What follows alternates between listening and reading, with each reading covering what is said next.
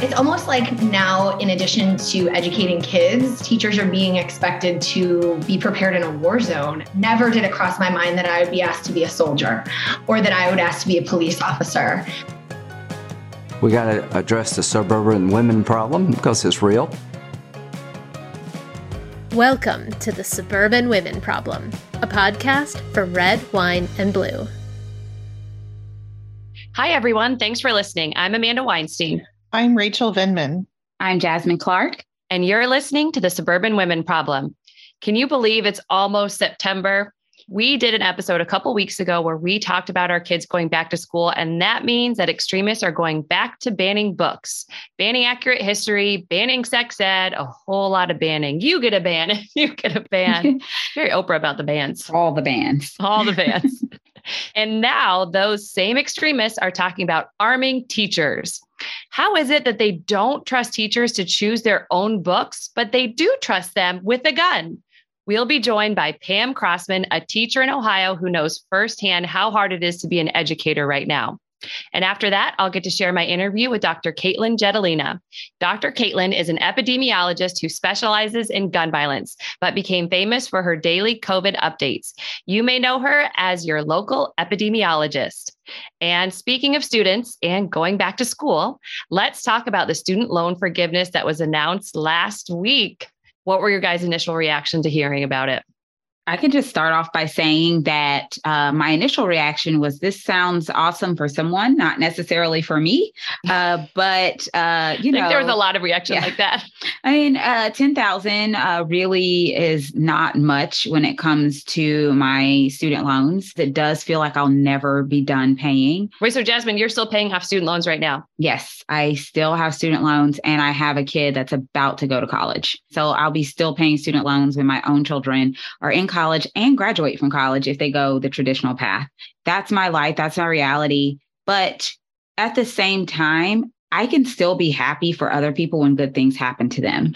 It doesn't seem that hard to me. Well, how you know forward thinking of you uh, it's called living in a society and right. many people are incapable of having such an egalitarian view i mean you know like same we're we're beyond it we paid off alex's student loans until uh, I think we were 40. And I, I want to say two things. Number one, I highly, highly recommend the book, The Price You Pay for College by Ron Lieber. I learned a lot about just the current situation and the climate because it's a long time before our daughter goes to college. But what I mostly learned is there's a lot of misinformation out there. Oh, who knew?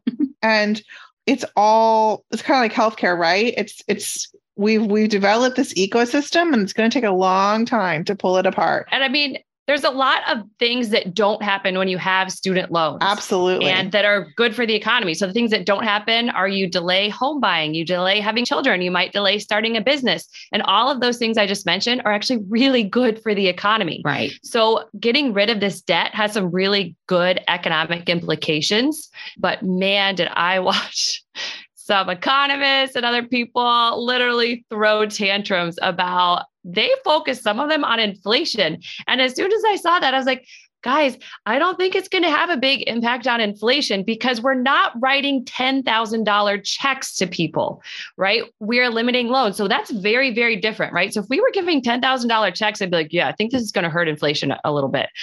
But it's not that. It's limiting what people are paying every month for years and years and years and years, right? So Jasmine's still paying student loans, right? So the people who'd be paying these student loans over the next 10 years, that benefit spreads to 10 years. It's not a one time $10,000 check. Right. So the impact on inflation was so overblown by some people. It's just not going to have an impact at all or it's going to be modest, if anything. Yeah, I think that people don't realize that if you had, let's say, like a $14,000 loan or $11,000 loan, your payments might not necessarily be huge because they're supposed to be like spread out over this long period of time. But that's extra, that's a few extra hundred dollars. Mm-hmm. They basically just took a bill away. And now that's a little bit of extra money in people's pockets so they can do a thing that they want to do, like purchase their own home or start their own business. And so it's kind of like a tiny and I don't say tiny because $10,000 is still a lot of money, but it is an investment back into regular, everyday working people. And I am so sorry. I get so freaking frustrated when like super duper rich multimillionaires that had no problem taking PPP loans, despite the fact that they probably could have just done without them. Mm-hmm. Yes, they could have used their own money yes. to subsidize their businesses. Yes. And these people are poo pooing when like regular, everyday people get something from the government. Then it's like, oh no, this is horrible. This is the worst thing ever. And I'm like, why? No. So let's not just talk about some people. Let's name names here, right? What's her so, name? oh, yeah. So let's talk. Mm, I don't know. Marjorie Taylor Greene. She got a PPP loan. She got money from the government and then had loan forgiveness. How much did she get? 183,000. So Marjorie Taylor Greene wants to go on Fox News to complain about student loan forgiveness. Meanwhile, she got $183,000 from the government. Matt Gaetz 482,000 in PPP loans. You have Florida Congressman Vern Buchanan went on Fox News to complain about it. He got 2.3 million and he wants to complain about 10 grand that somebody else gets, that's ridiculous. It is. And I mean, you know, the PPP loans were loans to keep businesses functioning and employees didn't have to be laid off during the pandemic. I mean, they were, if you used them for the right reasons, they were meant to not be a loan, but to be a grant, but it's the same thing. It's the same principle. It is not different. They wanted there are lots of people who want to say these aren't the same things. You can't compare this. I mean, I was called all like an idiot, you know, in every possible way. You could call me stupid if I thought that they these two things were analogous, but they they are. I mean, they a loan's a loan. Are. Forgiveness Thank you. I mean, but, yeah, absolutely. It was a loan that they were just told they would get forgiven. Like, and they were like, "Great, a loan that I will get forgiven." Yeah. I would just like to say, shout out to the person doing the White House comms last week, yes. who Woo-hoo. pointed out all these things that Amanda just said. She talked about all the people. And by the way, uh, Marjorie Taylor Greene does not go on Fox News because she is too crazy for Fox News. Um, oh, Newsmax. I think it was Newsmax. Yeah. Congratulations, Georgia. But here's the other thing. So with the PPP loans, so economists actually looked at what percent went to workers because the goal of the PPP was to help keep workers jobs. To help with salaries. Yes. Right. Only about 23 to 34% of that actually went to workers. Mm-hmm. The rest of that money, all of those hundreds of thousand dollars we just talked about, they went to business owners and shareholders who are not in poverty, who generally are not struggling here. So now they're trying to make the inequality argument because here's the thing. On average, college grads do out earn non college grads, right? So this on the face of it looks like well you're helping people who earn more with this program. But it's not exactly true because most student loan holders a lot of them don't even have a college degree. Mm-hmm. they didn't finish. 40% yes and if you look at who actually so that whole inequality argument really breaks down when you look at who actually holds student loan debt it tends to be people who are not wealthy, not from wealthy families. It tends to be minorities. It also tends to be women. And for all of those reasons, the inequality argument just doesn't hold weight. All, yes to all of that. We're intentionally being misled. And this is why I love the White House pushing back. Yes. I love someone pushing back. And, you know, later that day, I don't know if you guys know, but I mean, if you guys made this connection, but later that day, the president was at a campaign event for the midterms and I think what we saw that night was the actual Joe Biden, yes. not the restrained, not Dark Brandon. Have you guys seen Dark Brandon? Yes. I don't even know what Dark Brandon is. Like I don't know where it came from, but I saw all Me the either. memes. the memes were hilarious. Yep, get rid of that malarkey. And I loved it because we were telling them this is what we want. We want punch back. Don't let their lies go unchecked. I mean, I said it a couple weeks ago on CNN. I said it last week on the podcast. I will keep saying it every day we have to fight back. I'm fighting. You guys are fighting. We're fighting for our families. We're fighting for our children. We're fighting for our communities. We want our elected officials to fight too. Yes. So I think that an important point that you brought up that reminds me of something you said earlier is why is tuition going up so high? One of the main reasons tuition is going up is because we stopped the state stopped spending money on public education. Right. And it started happening under Reagan. When an economist, I'm just going to apologize for economists right now, guys. when an economist advised Reagan that we can't let everyone get a college degree because certain people shouldn't have a college degree, right? Who are certain people? Basically, anyone who wasn't from a wealthy family or anyone did, that didn't look like a white man. Yep. So it comes back to the idea of our democracy. Our democracy relies on a well educated population. Right. And I'm talking well educated from birth through college, but it is all related to saving our democracy. Right. I think we all have seen, maybe social media just has magnified it, but we see the repercussions of failing to invest in our public schools. Yeah. To your point, Amanda, it's not just about the economy, it's just about having a functioning society. Mm-hmm. A, a democracy works when people aren't just voting, but they're making informed votes. So I think this is a perfect time to bring on our first guest, who is a high school social studies teacher. I've actually met her before because her husband is a state rep here in Ohio, and he's currently running for attorney general. Pam's husband and mine actually went on a road trip together to see a coal plant in Indiana that the Ohio GOP was bailing out. So let's bring on Pam Crossman. Hi. Hi. Hi, Pam. Pam, good to see you. I just told him a little bit about when your husband and uh, mine went on a little road trip to Indiana together. Yes, they had quite the adventure. I'm so excited that we have you on. So, you're a high school history and social studies teacher. Yes. What is it like trying to teach American history right now? Uh, well, it's a lot harder than it used to be. Um, no thanks to some of the, you know, policies that have been passed by Republicans in Columbus.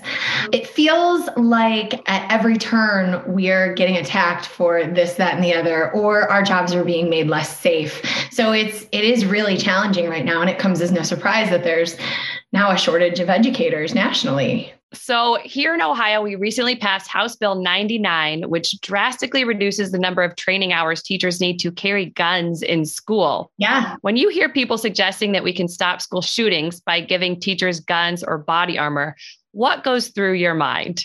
Well, you know, in 2004, 2005, when I decided I wanted to become a teacher, I knew what I was getting into and never did it cross my mind that I would be asked to be a soldier or that I would ask to be a police officer um, with minimal training. Um, it's almost like now, in addition to educating kids, teachers are being expected to be prepared in a war zone as the last line of defense in saving students. It's really unconscionable, honestly. Yeah, I just can't even imagine like, we saw with our own eyes people who are, quote, trained to handle an active shooter, yet it took them quite a bit of time to go into a school where they knew someone on the other side of the door also had firepower. And so I just can't imagine going into the classroom and i teach as well i teach at a college level mm-hmm. um, i can't imagine going into the classroom and being expected to basically you know shoot an intruder on top of everything else that they expect me to do. I got to meet my standards. I got to turn in my lesson plans. I got to do all this. Oh, and I also need to be prepared to shoot people. The idea that arming us somehow makes us safer is just ridiculous, right? It actually makes us less safe. Police departments across the state of Ohio find that arming educators is not the answer. You know, I really think that a lot of this comes from politicians who don't have the they're passing the buck on to educators, right? They're they're making us responsible for society's ills. I feel like the radical right wing extremism has bled into the classroom and made our jobs significantly harder than they need to be. Yeah, I think that's really what's happening. It's just in general the rise in extremism. But because people always like to ask me about my husband, I'm going to ask you about yours. he is running for Ohio Attorney General after serving as a state representative for two terms. And thank you for his service and yours as well. I know it's a family affair. Could you talk a little bit about the extremism that he's been fighting in Ohio? Yeah. Um, Jeff constantly says that and truly believes that this isn't a right and left thing. This is a right and wrong thing. And Ohio, it has, especially the state house in Ohio, has been so corrupt for so long and gotten away with it relatively unchecked. But just standing up for regular Ohioans and trying to make sure that we all have a fair shake, um, whether it's, you know, his opponent just recently signed onto a lawsuit that uh, he joined 19 other attorneys general from around the country to sue the federal government for the right to discriminate against LGBTQ plus students in regards to school lunches. It's it's insane. I mean like we're talking about kids here. And that's just the kind of person that jeff is. He wants to make sure that everybody has a fair shake and everybody is treated equally. Yeah. Oh you mean like the basic things in the bill of rights in the constitution that everyone like swears to uphold? Yes. Right. Exactly. He also his jeff's opponent also went on fox news to gaslight the 10 year old like oh my god that guy? Ew. That's him. That's his opponent. I know so, like, the contrast could not be more stark between Jeff and his opponent. So, I also have to ask Pam, I know, so, uh, you know, I'm a spouse of a politician, of a public servant. He doesn't like the word politician. And I know campaigning is hard, but like, you're not supposed to complain about it as the spouse. but didn't you get married during this campaign season? What has that been like? Yes, we got married the day that the Dobbs decision came down. Oh my gosh. Day, yes, literally that day. Well, congratulations. Thank you. Thank you. Um, it has been a bit crazy, um, but we we joke that we're on our 88 county honeymoon um, going through the state of Ohio. It has been wonderful to get to meet people from all over the state. And um, I mean, I'm sure you've had this experience too, where constituents will just come up to your husband and say, like, we need you. Wow. Wait, so Pam, your school district is pretty progressive actually, and you defeated a bunch of extremist school board candidates last November. So is there anything we can learn from that win to hopefully win this November too? I think a lot of it is just talking to people on the ground and, yeah. and, showing them we're normal people and we we agree probably on more logical things than we than we think. Yeah. Um, for example, like I didn't know what CRT was until I was told that I was teaching it. yeah. I had not a clue until I heard about it on a podcast that I was like, wow, I didn't know that I was teaching this. And when you actually time to ex- explain to families and you know community members, Carla, this is actually what we're teaching, and they're kind of like, oh, oh, okay. You know, they, they realize that um, the rhetoric that is coming from the far right is nothing short of nonsense. Mm-hmm. Um, so I think that getting in that fight on the ground level and talking face to face is uh, really valuable, especially in elections like this year. Pam, I really want to thank you for joining us today. I'm so glad we could have you on the podcast. Me too. It was wonderful meeting you all. Thank you so much. Thank you. Thank you for all you do. Now we're going to take a quick break. And when we come back, we'll have my interview with Dr. Katelyn Jetelina.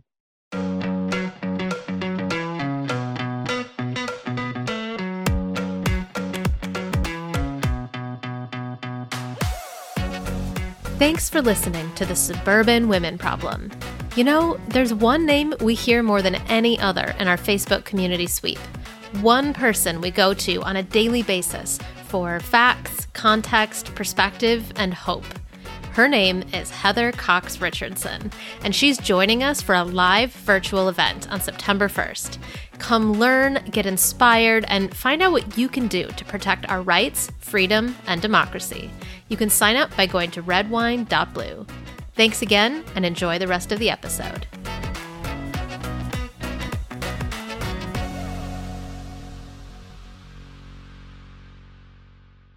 Our guest today is an epidemiologist, a science communicator, an educator, and a mom. She's the author of Your Local Epidemiologist, a newsletter where she makes public health science understandable to everyone. Dr. Katelyn Jetelina, thank you for joining me on the Suburban Women Problem. Yeah, thanks for having me. I'm excited to be here science communication is so important. I know even in the work I do as an economist that like trying to get complicated ideas across is hard but very important. And your newsletter has reached over 160 million readers. Why do you think it's resonated with so many people? It's a really good question. I uh, I've been trying to self-reflect on why. You know, I think it's because uh, it's filling a massive gap, um, and it has been throughout the pandemic. That there's no really good place where people can um, rely on getting information that is grounded in the evidence and that it speaks in i always like to say quote unquote english. Either scientists don't know how to talk to uh, community members or we're not taught that. We're not we're not we're not and i was never even taught that. Um, so I, think that it's um, it's a huge gap that we really need to fill going forward in our in our field and uh, in the entire science community. So, you mentioned you started this newsletter during COVID, which makes a lot of sense. And there's been a lot of confusion and misinformation around the pandemic. But your specialty is actually in studying violence. You're a violence epidemiologist. That is a new term for me. Can you explain what that means? Yeah, that's right. So, violence epidemiology, it's a subset of epidemiology. And what it really means is that I was formally trained in infectious diseases. And what we do in epidemiology as a whole is we try to find patterns, patterns of disease, patterns of health outcomes, because if we can find patterns, that means that health problem is predictable. And if it's predictable, that means it's preventable. And so in my research, we use infectious disease models to show that violence is also contagious, that there's these predictable patterns of, of violence, uh, for example, gun violence or suicides. And we, because of those predictable patterns, we can create prevention methods for that.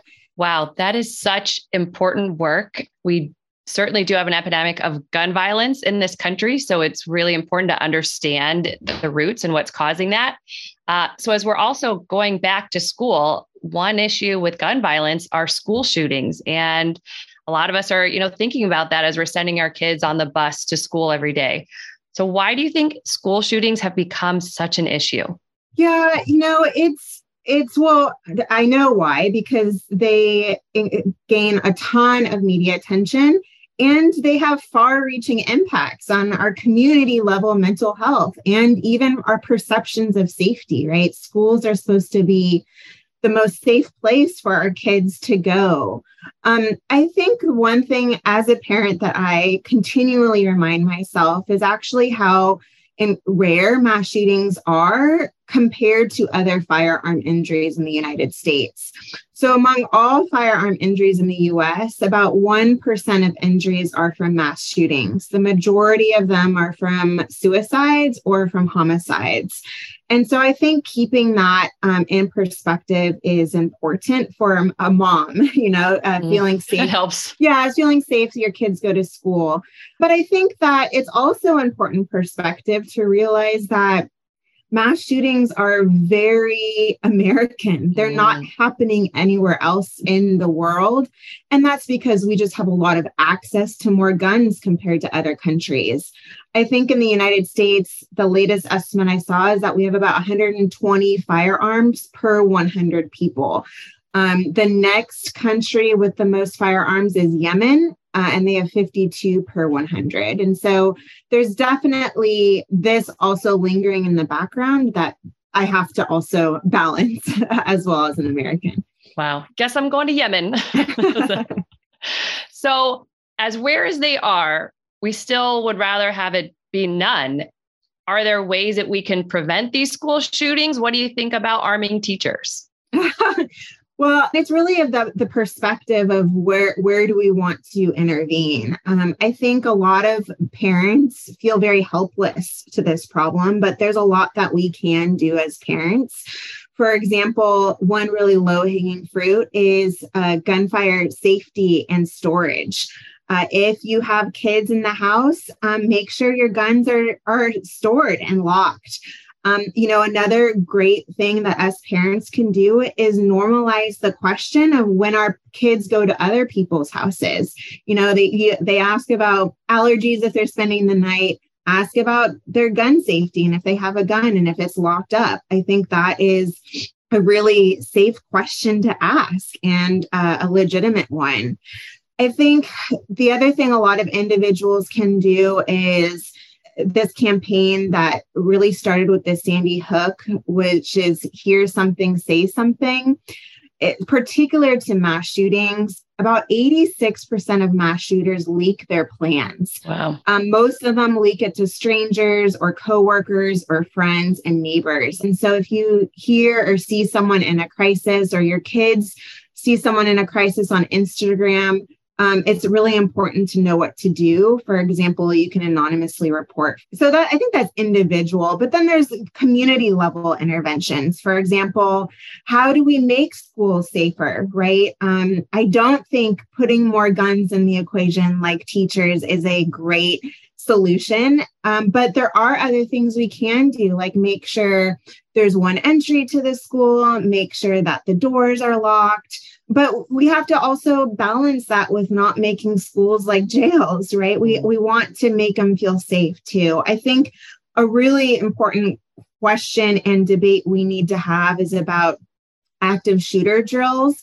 and whether kids do need to be involved in those or whether those should be more of a teacher administrative drills that they just know what to do. So we also don't stoke this fear in children that school is not safe. Um, and there's many, many other ways to do things we can do as a community, but um, I think those are really the low hanging for us parents.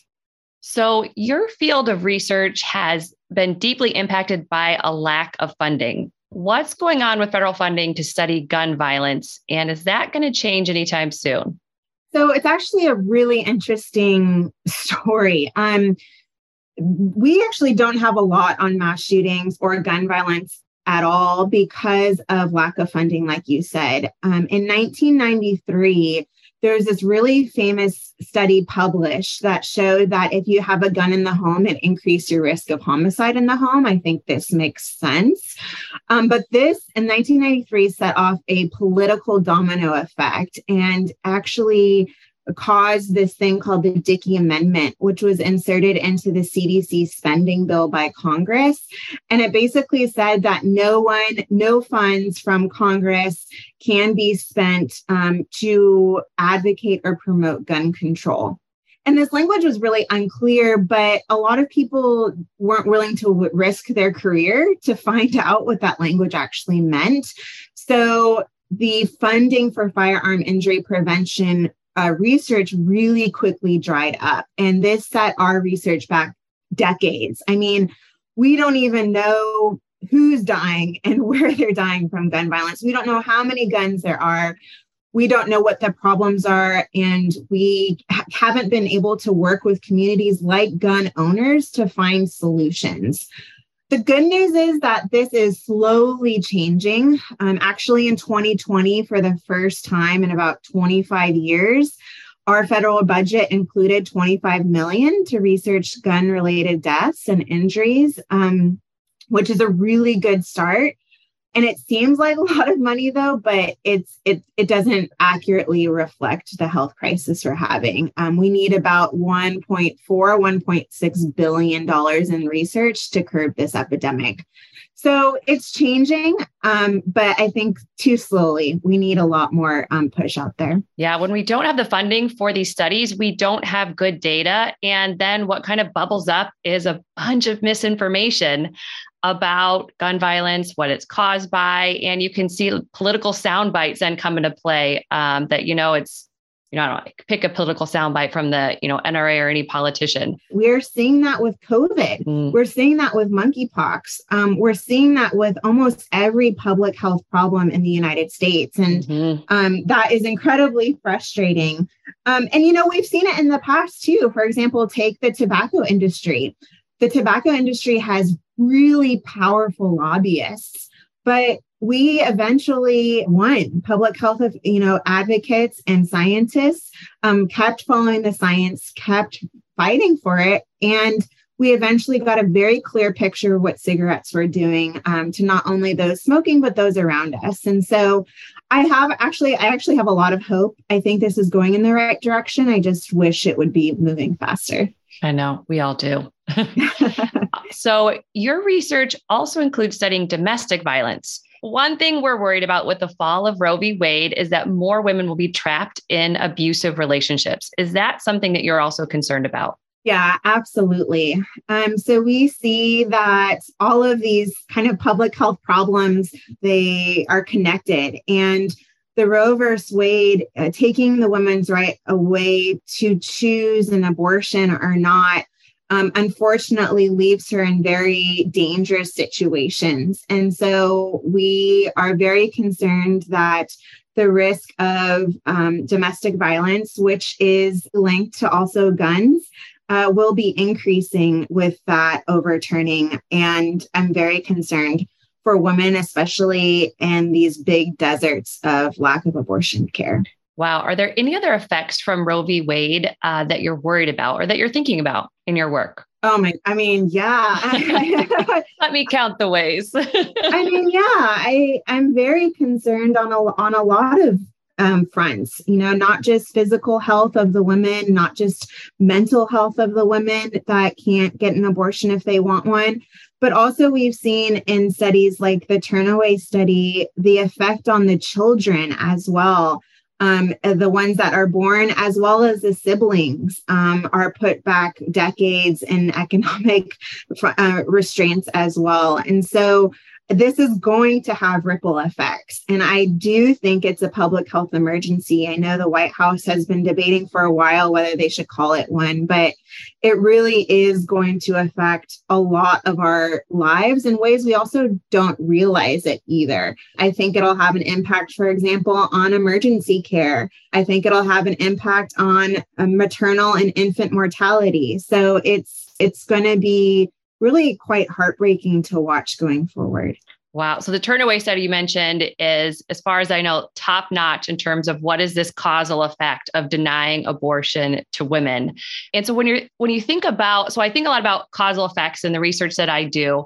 And if you think about gun violence, right? So you hear a lot of, you know, talking points on the right, right? You know, guns don't kill people people kill people but you actually study what is killing people. So what are some of the big things you know that what is leading to this gun violence? You know you talked about access to guns which is huge. Is it really just access to guns? Are there other things that we should be looking for too? It really depends on the type of gun violence we're talking about. So for example if we're talking about mass shootings we are starting to see patterns of what these perpetrators look like. You know they have very traumatic upbringings mm-hmm. uh, in childhoods. They have um, sometimes, but not always, mental health issues, or we're not able to access mental health. Mm. Suicides, um, we see is also obviously related to mental health, but also access. So if we take away guns, we see that the risk of suicides and the risk of completing a suicide, maybe not suicide ideation, decreases substantially. And so it is a constellation of things that we will have to do. We will have to chip away at each one of these things to try and make them safer and safer so we can reduce uh, gun deaths in the United States. So I know our listeners and your fans would be upset if we didn't ask for a brief update about where things stand with COVID and vaccination. So, how are we feeling as we send kids back to school this fall? Yeah, you know, it's a really weird time in the pandemic, right? We're in between this like massive emergency crisis and in between endemic. Like, this isn't normal still. And so I don't know. It'll be very interesting to see what happens this fall. I think that we will still have substantial days of school missed from kids just because we will keep seeing outbreaks especially among schools that didn't upgrade their ventilation system or have low vaccination rates. So we'll see. Um, I, I don't know. I think we're going to be somewhere in between of normal and uh, not normal. One thing that does keep me up at night is the vaccination rates among our kids. Uh, they are suboptimal. I mean, we're talking about 30% of kids under 12 have a va- even one vaccine. Um, my little girls are three and two years old, and only about 3% of their age group have had their first vaccine. And so I'm, I'm, I'm concerned about vaccine uptake, and even more so, I'm concerned about that hesitancy kind of bleeding into other vaccines as well, like we're seeing with flu vaccine, with polio right now. Oh, yeah. polio too. Oh man, that's a pro- my my biggest thing is like I need my kids in school you are going to get that vaccine and go off on your bus to school. So I'm actually surprised it's that low. Do you think parents are just scared because this is a new vaccine and it's kids, or what's going on there? Yeah, you know, I think it's a question of pandemic fatigue. They're just tired of hearing of this. Um, I think it's, it was actually really difficult for me to find a vaccine appointment for my little girls. So it may be a little bit of the access thing.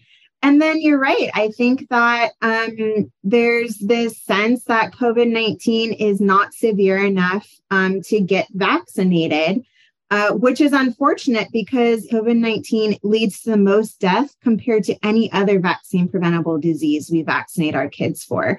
So I think it majorly has to do with misinformation, this thing about the infodemic, just too much stuff, and people can't find good evidence. And so they throw their hands in the air and don't get them vaccinated. So, uh, you know, I'm I I'm not sure, but we are surely still working on it. I'm hoping to get people the right information they need. Wow. So very low risk of the vaccine. Alternative, very high risk of having your kid at home when you're trying to do work, yelling that they've pooped, which mine did one time. oh yeah. Mm-hmm. Okay. So before you go, we like to end on a lighter note by asking our guests a few rapid fire questions. Are you ready? Let's do it. All right. So you study a lot of really tough subjects. What do you do for self care? I get a pedicure and I just we we go to the beach. I'm down in San Diego, so that helps a lot. Ooh, oh man, that was a good answer. All right. What talent do you have that might surprise us? I love cross stitching. Oh, I know it sounds so grandma ish, but I just love doing that. it just doesn't take a mind. I love a good sassy cross stitch. I have shared a few sassy cross stitch memes where I was like, ooh, I like that. There's something about a sassy cross stitch that is just really funny. All right. What's your favorite thing to do with your kids on the weekend? I was I'm gonna use the same answer. I love going to the beach with them. Um, it's easy for them to run around and then they get tired for nap time. But um, but but yeah, that's that's I think our number one. All right. So what is your dream? I mean, you're already at the beach, but what is your dream vacation? You know, we we love traveling a lot. I've been to I think 60 different countries. Wow. Um, one thing that I haven't been able to check off yet is India. And so that is on my list to go to Taj Mahal, to go to southern India beaches. So hopefully one day I'll make it there. Wow. Do you take your young kids to all these other countries? No, so because they've been they were pandemic babies. Oh, pan- you have pandemic kids. Yes. Oh no, I don't even think about that. We're taking them to France in about one month, so that should be interesting with two toddlers on a twelve-hour plane ride. oh no, you're great. Do you recommend melatonin? Absolutely. All right. This is the end of our rapid fire questions. Where can our listeners find out more about you and your research? Uh, yeah, so I have a newsletter. It's called Your Local Epidemiologist. It is on Substack. So if you just Google Your Local Epidemiologist, you should be able to find it. It's also on Facebook and Instagram, and I'm also on Twitter. Awesome. I have learned so much talking to you. I love the information that you are putting out there. And I love that it is combating misinformation, which is really what we need more data, more information, more research, the better. Thanks for stopping by the Suburban Women Problem. Yeah, thank you for having me.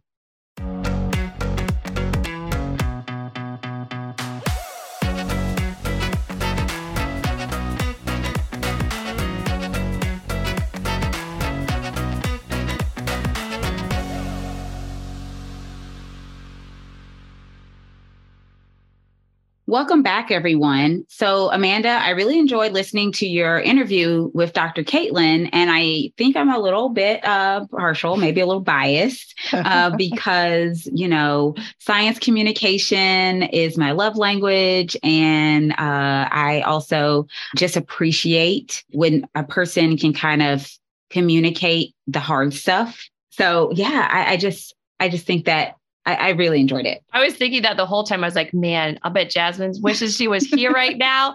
And like, I didn't even know her field existed. And she is somehow explaining it to me a way I'm like, I totally understand your field now. And I'm sure I, there's a lot of things I don't understand, but I felt like I understood it. Yeah. And that's, that's what communication is about. Science communication is all about. Um, and I, I especially liked the part where she talked about violence being an epidemic when we hear the word epidemic, it's very easy for us to think like disease, mm-hmm. uh, but we don't think about things like b- violence or gun violence and things like that.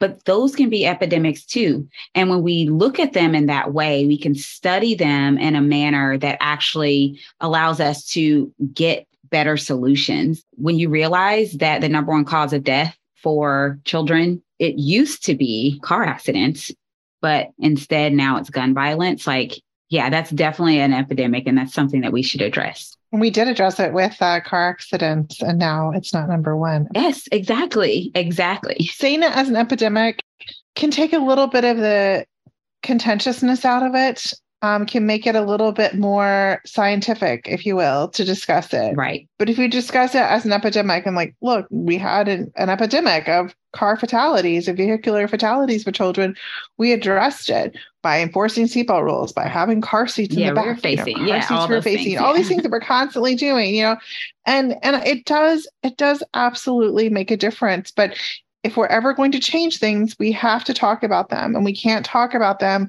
and have people hear information if we don't find better ways to communicate that that's effective. That's a good point. And I think the word epidemic makes you realize like it could affect me. Like Mhm, I don't mhm. have COVID now, but when it's an epidemic, Mhm. I might have it soon. Right. And same with gun violence. Right. If we if it doesn't seem like it's epidemic, it's like, well, I don't think this will really affect me. But when you know it's an epidemic, that you could be in church, you could be in school, you could be at your town's Fourth of July parade, Or right? the grocery and store. it might affect you. The grocery store, right? So the word epidemic, I feel like is a way of really explaining like this could happen to you. And if you don't want a world where it's increasingly likely this could happen to you, then we should address this epidemic. Absolutely.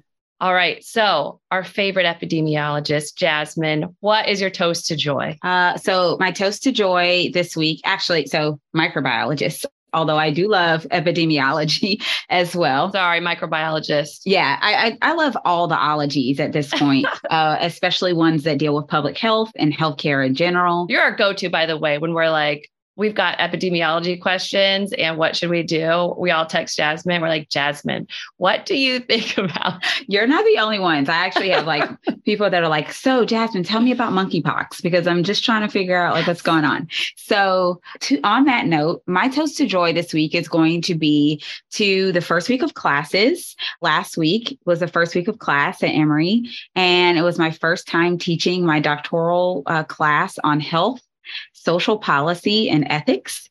And I'm so excited about this class because I get to bridge like all of my knowledge about health and healthcare and my policy making. So I get like to bridge all those things. Um, it's a really small class, very intimate class. I met all of my students one on one last week. Um, and I'm just really excited. I'm really excited to see the proposals that they come up with. Um, I'm really excited to allow them the opportunity to engage with their elected officials. So I'm, I'm just excited about the semester. So I think my toast to joy is just to the beginning of the semester with a special extra toast to my health, social policy, and ethics class. Oh, nice. That's so cool. All right, Rachel, your turn.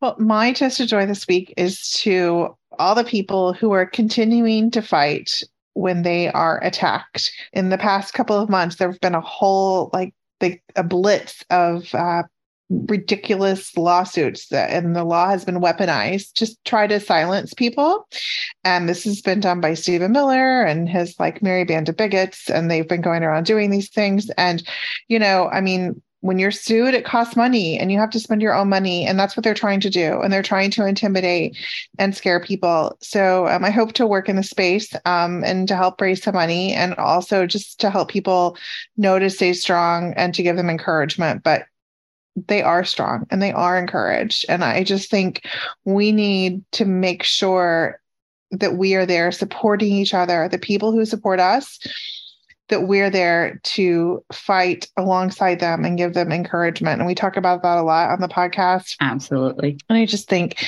it's really, really important that we all do whatever we can. But my toast of joy is them uh, to the people who are fighting and are not backing down. So play some Tom Petty, jam to it. I will say there was a time in our family we list like first thing in the morning every day we ask our smart speaker to play "Won't Back Down" by Tom Petty, and um, that's how we started the day. And I think it's a great anthem. But whatever yours is, um, play some Lizzo, whatever the case. so we played that too, and just get out there and and hold your head high and know that we'll have people with you um, to walk alongside you and fight with you. Cheers to that. Oh my God. My husband played Top Gun the other morning. I'm not sure I appreciated it as much. but it got him amped up. well, there you go. I mean, one of us know. was ready to start that day. so my toast to joy. Speaking of my husband, uh, it was his 40th birthday this weekend, oh, and we birthday. surprised him. Yes, it was so fun. So we surprised him with like a big, huge party at a restaurant where all of our friends were there, and then we went to Cedar Point. Lots of roller coasters. I love him very much because this is all not my idea of a good time. It was like crowds and crowds of people. So my introvert brain is like, this is a lot of people. And I also am not a huge roller coaster fan. So I was like, I really love you, Casey. Like, have fun with roller coasters and the crowds of people. That's awesome. I like roller coasters. I do too, surprisingly. Dang, oh, I mean, my idea of a good roller coaster is the Ferris wheel, which I did go on, and it was very fun. All right. Thanks so much to everyone for joining us today. If you're enjoying the show, please share it with someone you know. There are now 10 weeks, that is 10 weeks left until the midterms. It's so important that we all turn out to vote, not just ourselves, but everyone in our lives. You can sign up for our great troublemaker turnout at redwine.blue. Thanks again, and we'll see you next week on another episode of the Suburban Women Problem. The Suburban Women Problem was created by Red Wine and Blue. Our executive producer is Beverly Batt. Our supervising producer is Lindsay Quist. Our producer and editor is Amy Thorstensen. Our production coordinator is Abigail Martin. And our social media coordinator is Shaylee Severino. Videos by Abigail Martin and Ashley Hufford. If you want to join the thousands of women who are turning out their friends and family to vote, you can sign up for the Great Troublemaker Turnout by going to redwine.blue.